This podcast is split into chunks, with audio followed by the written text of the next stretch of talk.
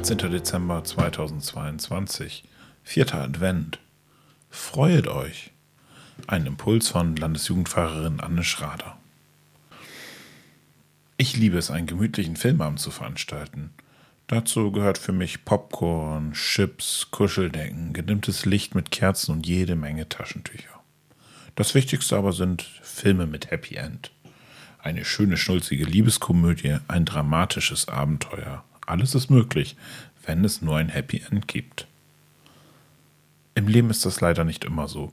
Es gibt zu viele schreckliche Geschehnisse in der Welt. Auch bei mir persönlich ging nicht immer alles gut. Also genieße ich das Happy End der Filme. Gott verspricht mir auch ein Happy End. Damit meine ich nicht, dass er das Schlechte in meinem Leben geplant hat oder dass alles irgendwann Sinn machen wird. Ich meine damit, dass er es zu einem guten Ende führt. Gott bringt Licht in unsere Dunkelheiten. Wenn ich mir das vor Augen führe, freue ich mich nicht nur auf Weihnachten, sondern auch darüber hinaus. Gebet. Gott, bald ist es soweit. Endlich. Weihnachten steht vor der Tür. Mit jeder Kerze, die wir am Adventkranz angezündet haben, ist es ein bisschen heller und wärmer bei uns geworden. Du bringst Licht und Freude in unsere Welt.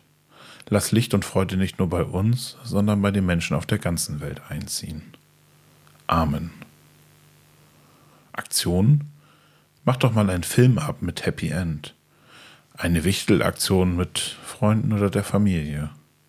Oder bastelt ganz gemütlich, ganz persönliche Kerzen.